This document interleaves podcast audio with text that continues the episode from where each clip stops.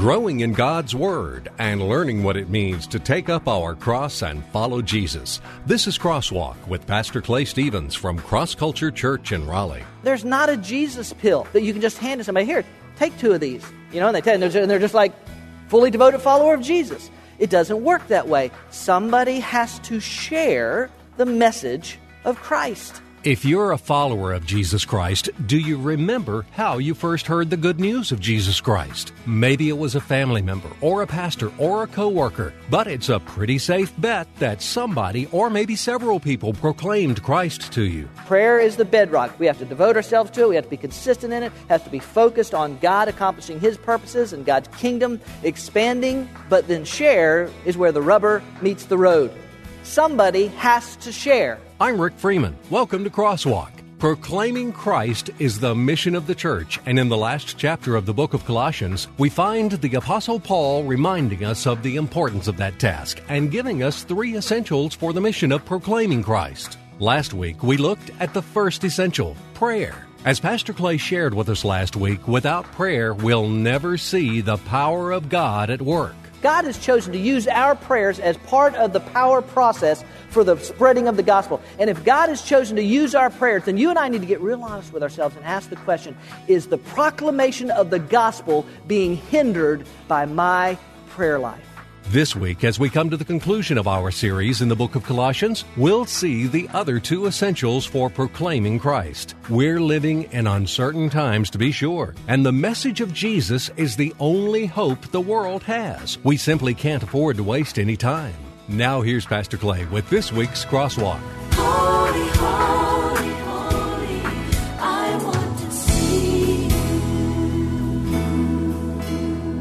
Colossians chapter 4 uh, is the last section of my outline as I've broken this book down as we've walked through this summer and this fall through the book of Colossians. Uh, Colossians chapter 4 is the last section.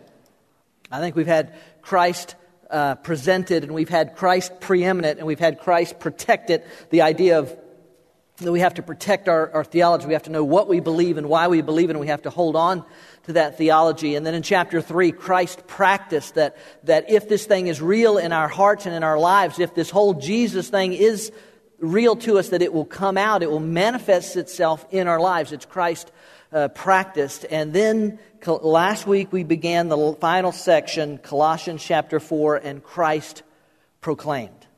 And uh, this morning, uh, good Lord willing, we will finish uh, Colossians chapter 4 by looking at some uh, the two additional essentials to proclaiming Christ. Colossians chapter 4 is where we are. I'm going to read the text again this morning, verses 2 through 18. And just if you're here for the first time and you're saying, well, why isn't he reading verse 1? Just to say it again, uh, we, we included ch- verse 1 of chapter 4 and the tail end of chapter 3 and that whole issue where Paul's dealing with slaves and masters and what that really meant and what it means to us and what uh, the, their, each of their responsibility was. So, Colossians chapter 4, verse 2 and following this morning. Are you glad you're here today?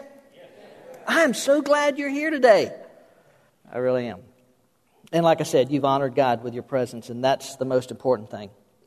Devote yourselves to prayer, keeping alert in it with an attitude of thanksgiving, praying at the same time for us as well, that God will open up to us a door for the Word, so that we may speak forth the mystery of Christ, for which I have also been imprisoned, that I may make it clear in the way I ought to speak. Conduct yourselves with wisdom toward outsiders, making the most of the opportunity. Let your speech always be with grace, as though seasoned with salt, so that you will know how you should respond to each person. As to all my affairs, Tychicus, our beloved brother and faithful servant and fellow bondservant in the Lord, will bring you information.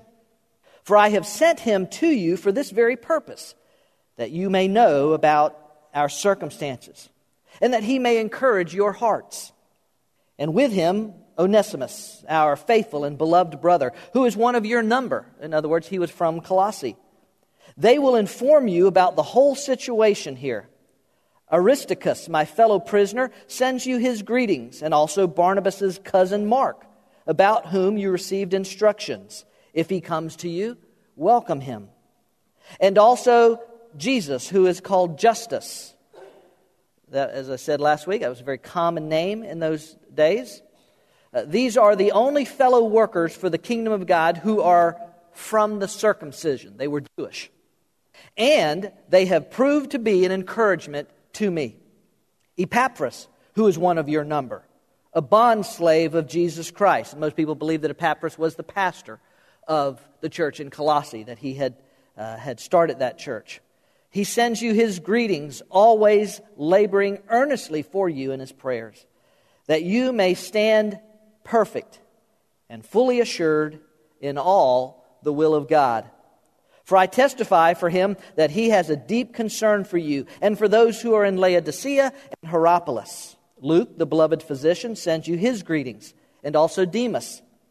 Greet the brethren who are in Laodicea, and also Nympha and the church that is in her house. When this letter is read among you, have it also read in the church of the Laodiceans. That was a common practice. They would, they would transfer the letters back and forth. And you, for your part, read my letter that is coming from Laodicea. Say to Archippus, Take heed to the ministry which you have received in the Lord, that you may fulfill it. Verse 18 I, Paul, write this greeting with my own hand. That may sound like sort of a strange ending, by the way, but uh, whatever Paul, some of Paul's infirmities were and issues were, uh, they sometimes, not only Paul, but others would use uh, a person who would actually write the letter for him that would be dictated. Uh, it's, uh, it's a, I forget what the word is called, but it's, it's hard word. And, and so a hard word person would write the stuff, and then Paul would sign it at the end. Well, scribe sounds good. That's Close enough for government work. I, Paul, write the greeting with my own hand. Remember my imprisonment. Grace be with you. He's in prison, he's in Rome. Well, he's writing this letter to the church in Colossae. And he finishes this letter uh, speaking of these who are involved, and I'll talk about that in a minute. I, Paul, write this greeting with my own hand. Remember my imprisonment. Grace be with you. Uh, last week, as I said, we began in Colossians chapter 4. We began this section called, called Christ Proclaimed, and we began with the first of three essentials in this idea of proclaiming Christ. If we're going to proclaim Him, I said, that based on what Paul says in Colossians 4, there are three essentials that have to be a part of our life and our ministry. And the first one of those essentials that we spent all of last week looking at is the, the essential of prayer that we must pray.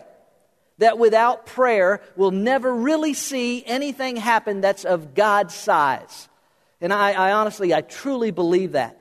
That prayer is foundational to the work that we are involved in. If we are going to impact our community that starts here and goes to the far reaches of the earth, we simply must pray. There's no way around it. And based on what Paul says there in those opening verses of Colossians chapter 4, I said that there were two uh, aspects, if you will, of our prayer that, that, that we have to see in our prayer. Our prayer has to be faithful and our prayer has to be focused. Those two things. He says uh, there in verse uh, 2 of Colossians chapter 4 let me read it to you real quick. He says, Devote yourselves, devote yourselves to prayer, keeping alert in it with an attitude of thanksgiving. It is, it is this sold out, committed to, faithfully involved in busying ourselves in prayer.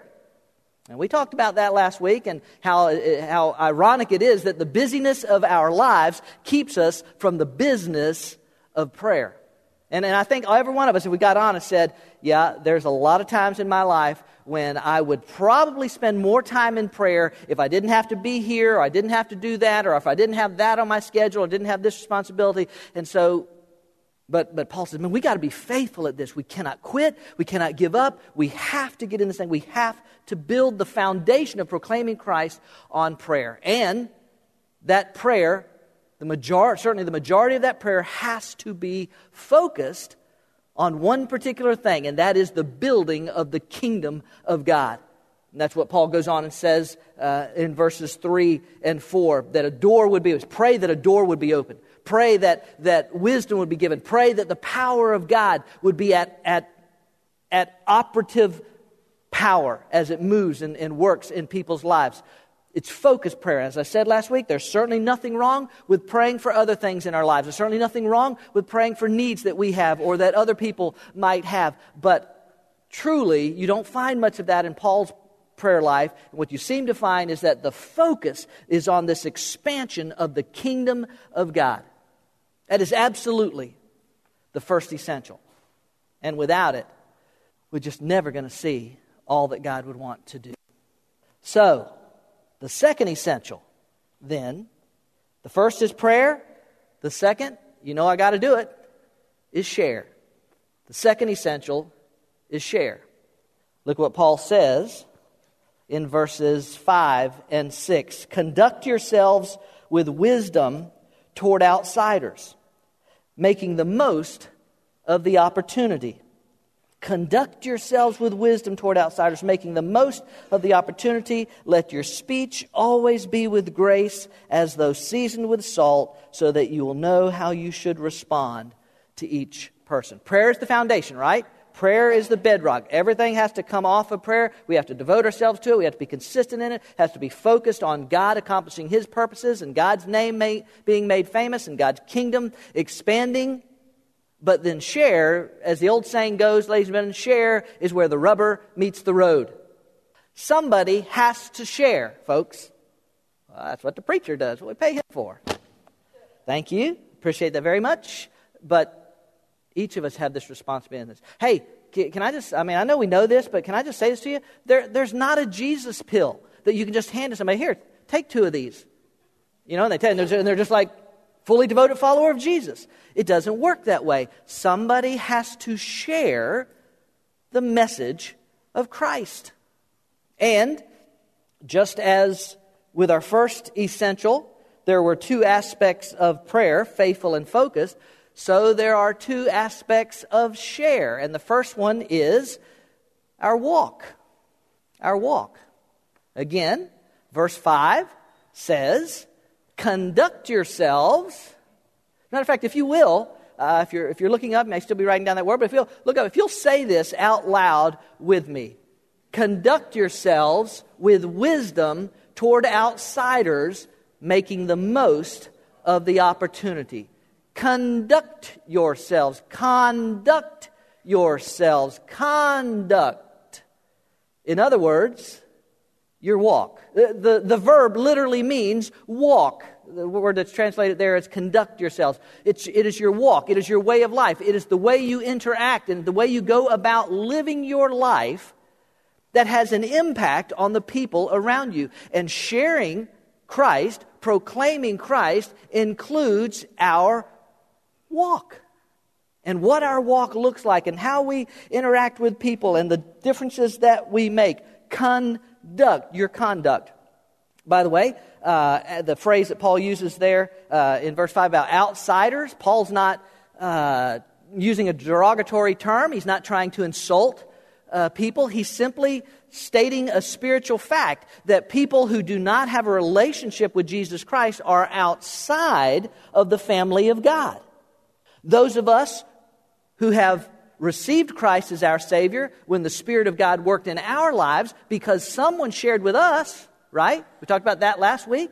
Because someone shared with us, and we were, we were brought inside the family of God. Those of us who uh, th- that has occurred to, we now go outside. In other words, we go where they are, and we share with them this wonderful news of Christ. And part of the sharing is in our walk.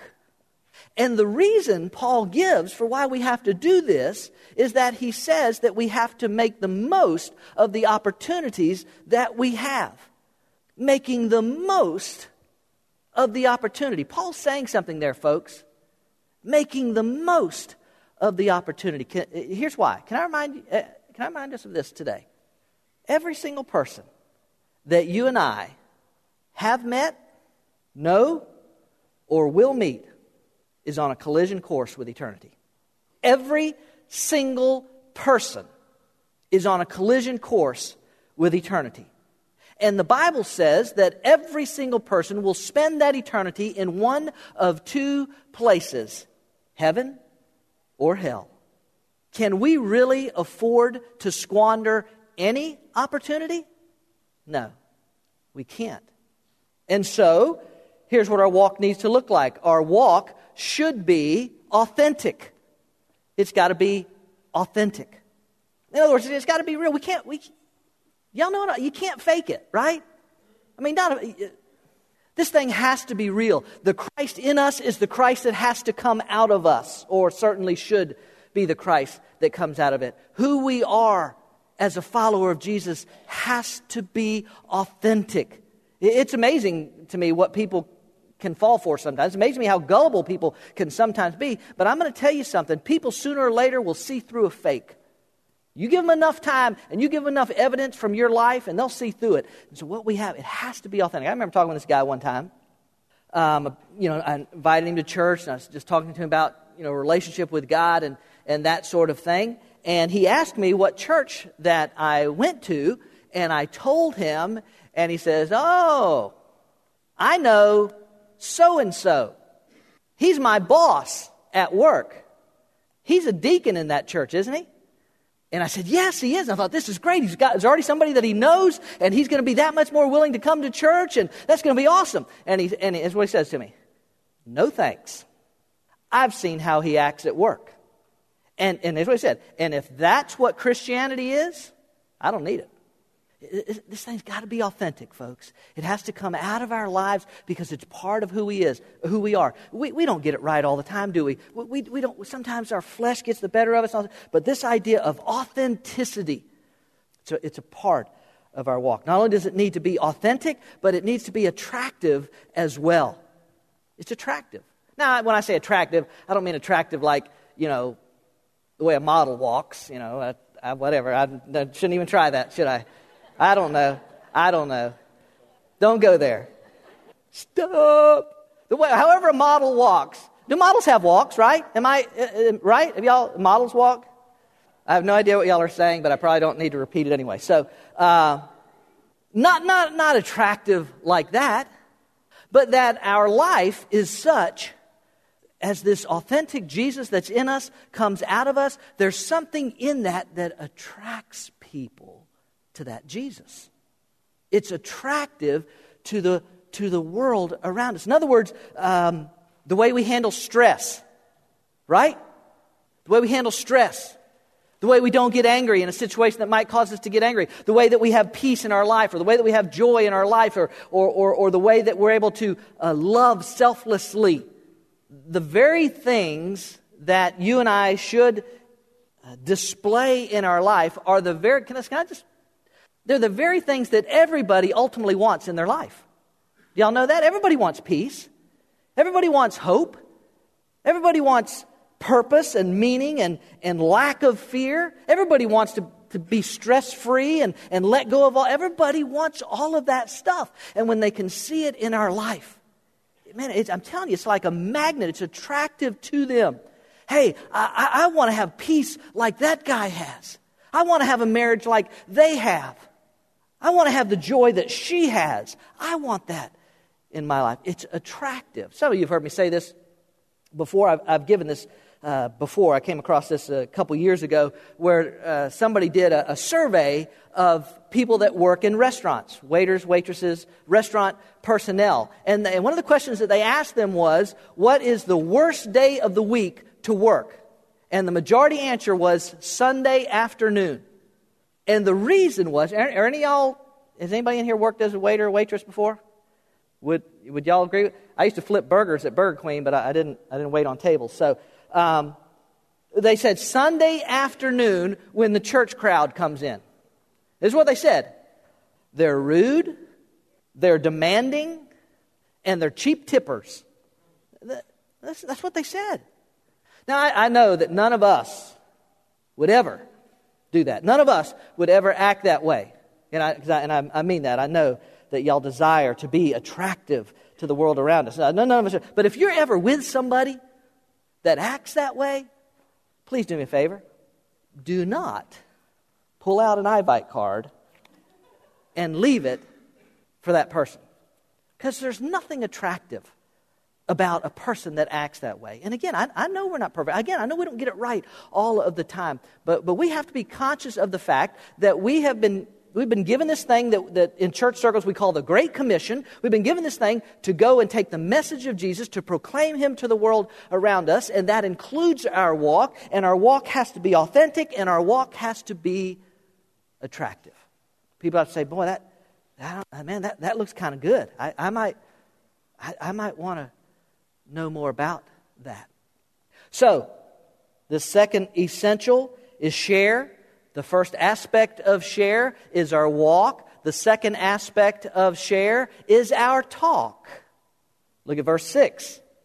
Let your speech always be with grace, seasoned as it were with salt, so that you may know how you should respond to each person. Boy, you can really tell, can't you? As Paul's getting into this, this, these, this last bit of detail, this last bit of instructions that he's giving to the church, he's really thinking about this. He's writing under the inspiration of the Holy Spirit, and he's really, boy, make sure that your speech is always seasoned with grace.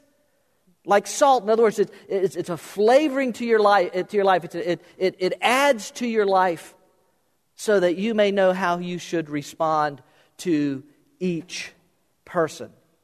One of the things that reminds us of or tells us of is that uh, our approach, we have to think through how we approach people. This great commission that we've been given uh, includes what we might call the Greater Research Triangle Park community Raleigh, Durham, Chapel Hill, Cary, uh, and points all uh, where all over all may, may be. It's, it's central North Carolina. That, that, that's, that's part of our Great Commission, but it doesn't stop there. And it goes throughout this state, and it goes into this nation, and it goes around the world. And listen to me the truth that we proclaim, the truth of the cross, the truth of Christ, that truth never changes, right? That truth ever cha- never changes. And if it ever changes, if, ever, if it ever changes from up here, y'all should fire me on the spot.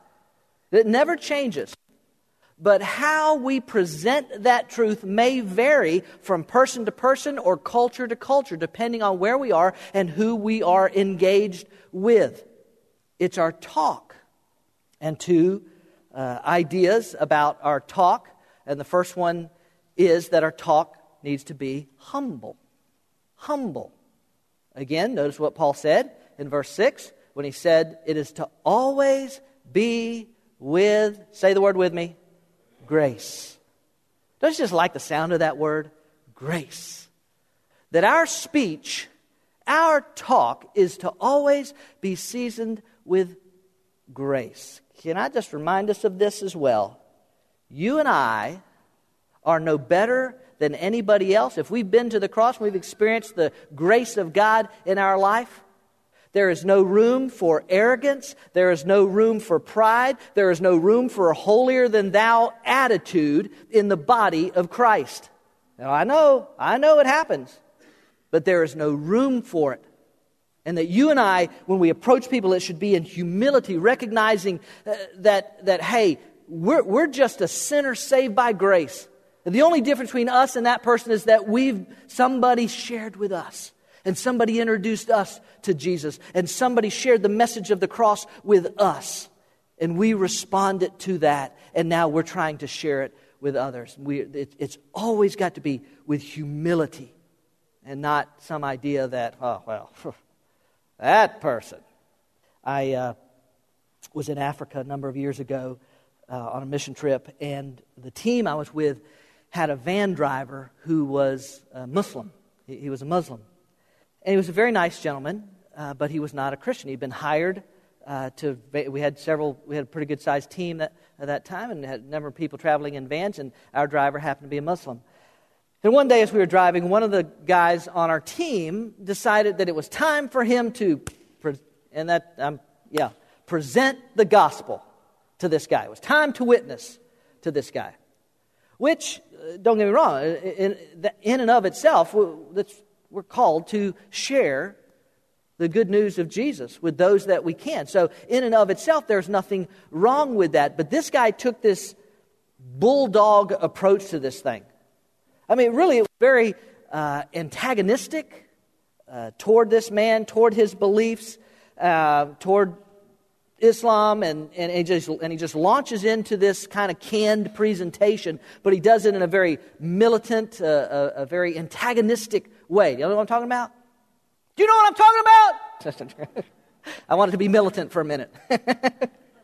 so he just launches into it. And it's clear that this guy does not want to hear it, right? I mean, and he says so. And he says very politely, he says, and this guy could speak English. He says, Thank you very much. I, I don't, I'm, I'm not interested in hearing about Isa, is what they would call Jesus. Isa. No, no, I don't. I know about Isa. I don't want to. The guy doesn't care. He just plows on. He just goes right on. And he, he just, you know, da da da da da, whatever all he's saying. And again, the driver says, I, I don't want to hear anymore. I'm not interested. I, I like uh, Islam. Allah is my God. I don't want to hear any more of this. Plows right on. Just, I mean, just pow, pow, pow, pow, pow. And finally, uh, and it happened at the same time, me and there were two or three other guys at the same time said, Tom, that wasn't his name, but Tom, that's enough and he had to get it one more shot in. And so he says, so he says to the guy, "Fine, if you want to go to hell, go ahead then." Listen, folks, you and I cannot force anyone into the kingdom of God, nor should we try. The decision to receive Christ as our Savior is a decision that each person must make. They make that decision based on the fact that we or someone has shared with them God's love, has shared with them our need, has shared with them what Christ has done, and under the conviction of the Holy Spirit as God draws them, they make that decision. But we cannot force anyone into that decision. And there was, I don't know what you would call that guy's gospel presentation that day. But I can tell you this it wasn't grace as seasoned with salt. And I would bet the farm, if I owned a farm, that that Muslim van driver thought a lot less of Jesus and his followers after that encounter than he did before. And I would also, as long as I'm betting the farm that I don't own, I'll bet the cows too that I don't own, that that same Muslim van driver would have been much less receptive the next time somebody wanted to share with him about Jesus. No, Paul says, no, no, guys, listen, this isn't, this isn't forced conversion. That's what, that's what other religions do. This is about us sharing what Christ has done in our lives. This is, as one of my favorite kind of old sayings to go, that the, the message of sharing Jesus is simply this it's simply one beggar telling another beggar where to find bread. That's what it is. Which then brings us to the other idea about our talk. It has to be humble and it has to be hopeful. It should be. Listen, can, can I get a witness in here? Is there anybody in here that gets tired of watching the evening news? Is there anything good that ever happens anywhere that people will report on? Listen, th- this is a messed up world we live in. This is, I, I think, this may be as dark a time in the history of the world in my lifetime that I've ever seen. Nations, governments are falling, economies are crashing, families are, are crumbling. We, we've, got, we've got natural disasters, we've got man made disasters, we've got terrorists. People need hope. Ladies and gentlemen, people need hope. Can I tell you this? They don't need a lecture, they need hope. They don't need religion, they need hope. No offense, but they don't need Oprah's Guide to Life. They need hope. And hope has a name, ladies and gentlemen. And his name is, that's right, that's right. It's hopeful. We need to give them hope, and they need to see that hope in our lives. Uh, the townhome uh, subdivision where Cindy and I live, uh, the, uh, the homeowner association are, are painting, having all the doors painted in our, in our townhomes. And so uh, uh Monday, Steve showed up to paint our door. Now, Mondays are normally my writing days. I'm trying to do some writing, and, and Mondays are usually reserved for that. And Cindy uh, was gone. Uh, the doorbell rang, and I went down there, and there was Steve, and he wants to begin to paint our door, needs the door open. And, and I, I had plenty to do on Monday, right? Right? Everybody's got, usually got plenty to do on Monday, plenty of stuff to do. And we can't shirk our responsibilities. I'm not saying that. But I just, you and I have to decide really on a daily basis whether we're in this thing or not, whether we're going to be a part of proclaiming Christ. Because, one of my favorite sayings, life is a mission trip, right? Uh, your, your exuberance is overwhelming. Easy, easy. Life is a mission trip. And you and I just have to decide am, am I going to, to be a part of this work that God, if, if God is who the Bible says He is, and if God's trying to do, trying to work in people's lives and draw them unto Himself, as the Bible says, that is, you and I have to decide whether we're going to be a part of this or not. And so I had to decide am I going to, you know, open the door, nice to meet you, Steve, and go on downstairs and, and start in my work, or am I going to begin to try and engage and just see where the conversation goes? And so I did. I, I just began to ask Steve some questions. You know, where are you from? You live been, been in Raleigh all your life? No. Where you where are you from? You married? You got kids? What brought you to this area? That kind of stuff. You know, just stuff, just talking to people. Eventually I gave Steve an Ivite card. And when I gave him an Ivite card, you know what he said? The first thing he said to me, and, and I already knew Steve, uh, not in church, he told me, he said, Man, I, I hadn't been in church in a long time. That's what he said. I don't know what that meant. He said, I hadn't been in church in a long time. And when I gave him an Ivite card, you know what he said? He said, he got kind of animated. He said, Do you think the world is coming to an end? Do you think the world is coming to an end soon? And I, I went, and before I could even answer, he said, Man, there's just a lot of stuff going on in this world. I'm pretty sure the world is coming to an end. There's disasters and there's, there's um, all kinds of stuff happening. I just think the world's coming to an end pretty soon. Yeah. but no, and, and I just, they need hope. And I was just able to share a little bit with Steve about, about God's purposes and God's plans for our life and that God's not caught off guard by anything that's, that's going on. And man, our, our talk, it's, it's got it's to offer hope to people. So, here's what we know first essential prayer, second essential share. Share means our walk, it's got to be authentic and attractive, and includes our talk. It should be humble and it should be hopeful. Paul seems to be drawing out there that we've got to think about this. We've got to be, we've got to be wise about how we approach people. We've got, to, we've got to develop some patterns and some plans, and we've got to prayerfully strategize for the expansion of the kingdom of God. Let me just say this uh, real quickly. I don't want to put him on the spot uh, too much, but some of you in here know Mike and Pam uh, Young. Uh, they're sitting right over there. if we had a camera, we'd zoom in on Mike right now. No. Some of y'all know Mike and Pam Young. Uh, you may not know Mike is a graduate of Southeastern Seminary, has a master's from Southeastern Seminary, and uh, has answered God's call to vocational ministry. And the area that he has served primarily in is in the area of uh, what's called pastoral administration. Uh, they're the guys that are that that are able to to get everything done. You know, like like I'm I'm kind of an idea guy.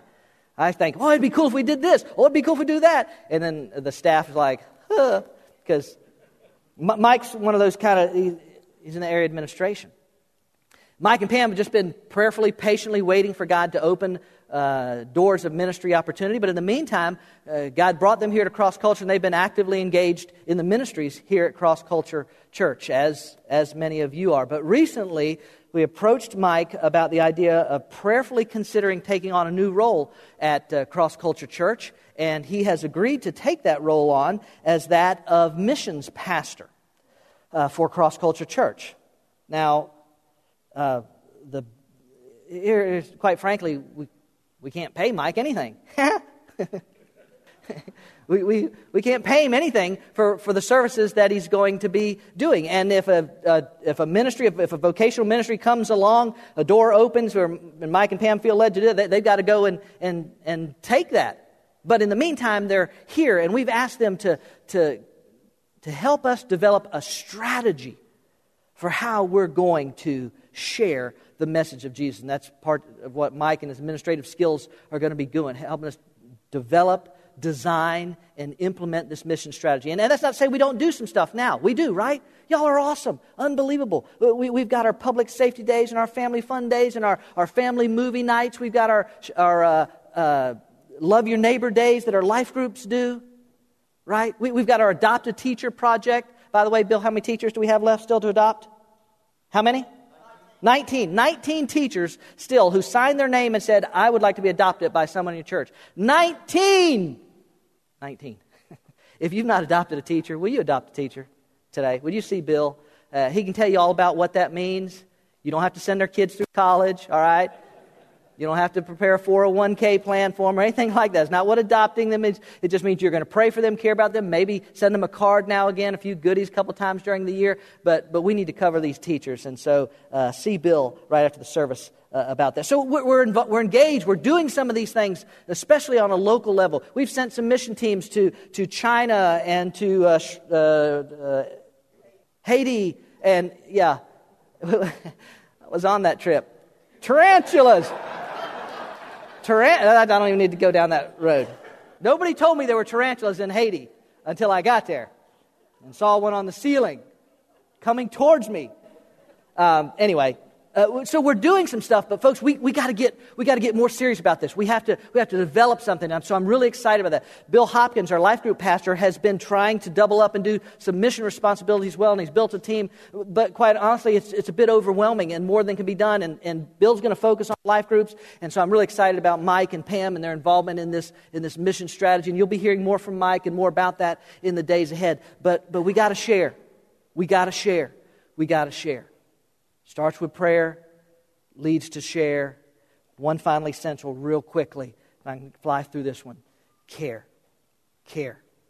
I'm not going to go through and read uh, uh, verse 7 through the end of the chapter. Again, we just don't have time to do that. But throughout those pages, you can really see the letter, you know, because we, we call this like the book of Colossians, but just remind you, it was a letter that Paul wrote from a prison to the people in Colossae. And when, as it gets to the end here, it really takes that letter kind of flavor to it, doesn't it? You, you kind of, oh yeah, this is a letter.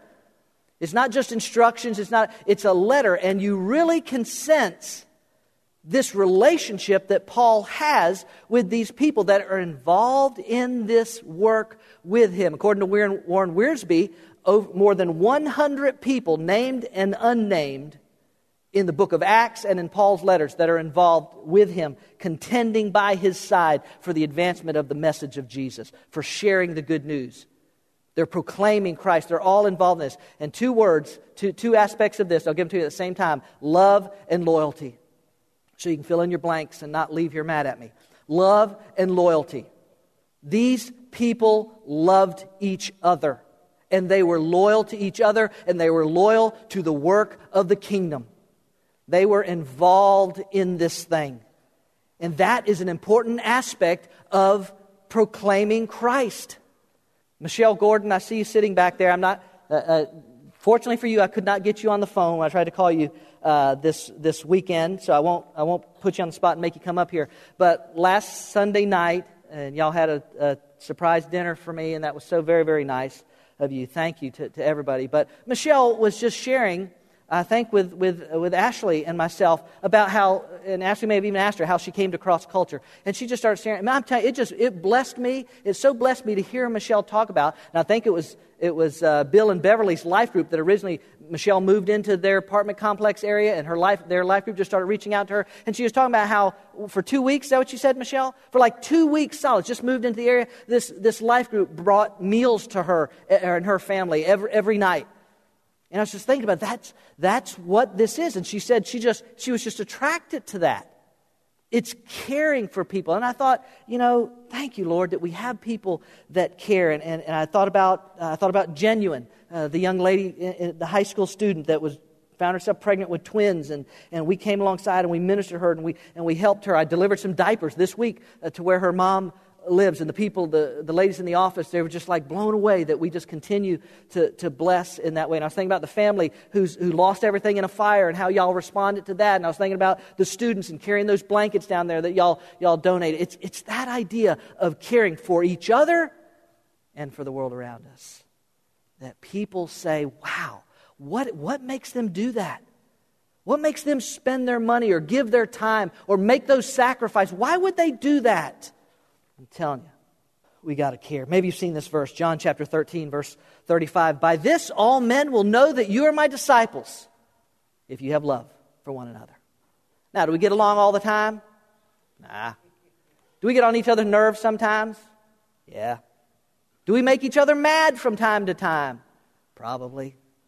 As a matter of fact, by the way, uh, in verse 10, Paul mentions uh, Barnabas' cousin, Mark. That's the same Mark, ladies and gentlemen, that bailed out on Paul and Barnabas on their first missionary journey in Acts chapter 13 because it got too tough. And when Paul went out on his next missionary journey, and Barnabas said, I think we ought to take Mark. And Paul said, I think not. And, and Barnabas and, and, and Paul kind of got, got, into it about this, and the result was that their ministries went in separate directions. The, the kingdom still advanced either way, but, they but they went in different directions because Paul was not taking Mark after what Mark had done on the last time. But now, here in the letter to Colossae, we find that Paul, there's Paul right there again with Mark, and he's, he's extended grace, and he's offered forgiveness, and he's even commending Mark to the Colossians. If he comes to you, man, you treat him well.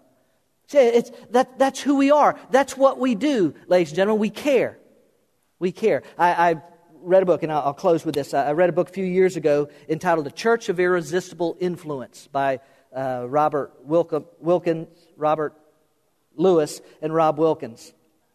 Thank you. Um, and in the book, the premise of the book, and the book kind of opens basically with this question. It says this If your church ceased to exist tomorrow, in other words, if you closed the doors and went out of business, if Cross Culture Church closed the doors and went out of business tomorrow, would anybody in this community even notice? That was the question that the book is built upon. And then, and then they go on and say, and if that were the case, how tragic is that? That a church could be in a community for, for a few months or a few years or a hundred years and could close its doors and nobody even notices? No, we, we, we have to have such an impact on our community. We have to care so much that people might even end up saying, "Oh, I'm not sure if I agree with that with their Jesus, but I sure am glad that church meets in Leesville Road High School. I sure am glad they're in our community. I sure am glad they care. We want to proclaim Christ. That's our calling as a church, and the church is the individual believers. There are three essentials Paul brings out here in Colossians chapter 4 prayer, share, and care. Will you and I care enough to join in this work and make the name of Jesus famous? Sharing and caring, two more essentials for proclaiming Christ to the world around us. As we heard Pastor Clay say today, our walk has to be authentic and attractive as people watch our lives and see the difference Christ can make. Our talk has to be humble and hopeful if they're going to listen. And as Pastor Clay showed us, the way we care for each other and for others demonstrates that God's love is real and that it changes our lives. We want to thank you for being with us today. And if you don't have a church home, we'd like to invite you to join us on Sundays here at Cross Culture Church in Raleigh. We're glad you joined us for this week's message on Crosswalk. Each week, Pastor Clay opens the Bible and brings out its exciting and practical truths to apply to our lives. Cross Culture Church is a new church in North Raleigh, but instead of religion, we're about relationships. And instead of rituals, we practice realness. We meet Sundays at 1030 at Leesville Road High School, a mile and a half south of I-540 exit 7. And we welcome anyone looking for a place to learn about God's plan for their life. At Cross Culture Church, we experience the liberating, satisfying, life-changing power of the cross, and it's our desire to bring that power to a culture in need of freedom, hope, and joy. We hope you'll come join us on a Sunday morning. We'll save a seat for you.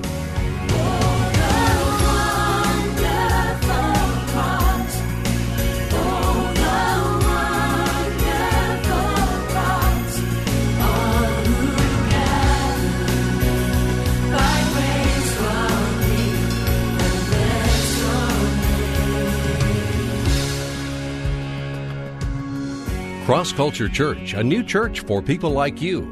Learn more about us, who we are, what we're about, what we do, and what we believe. Visit us online at crossculturelife.org. Cross Culture Church, taking the cross to our culture and taking our culture to the cross.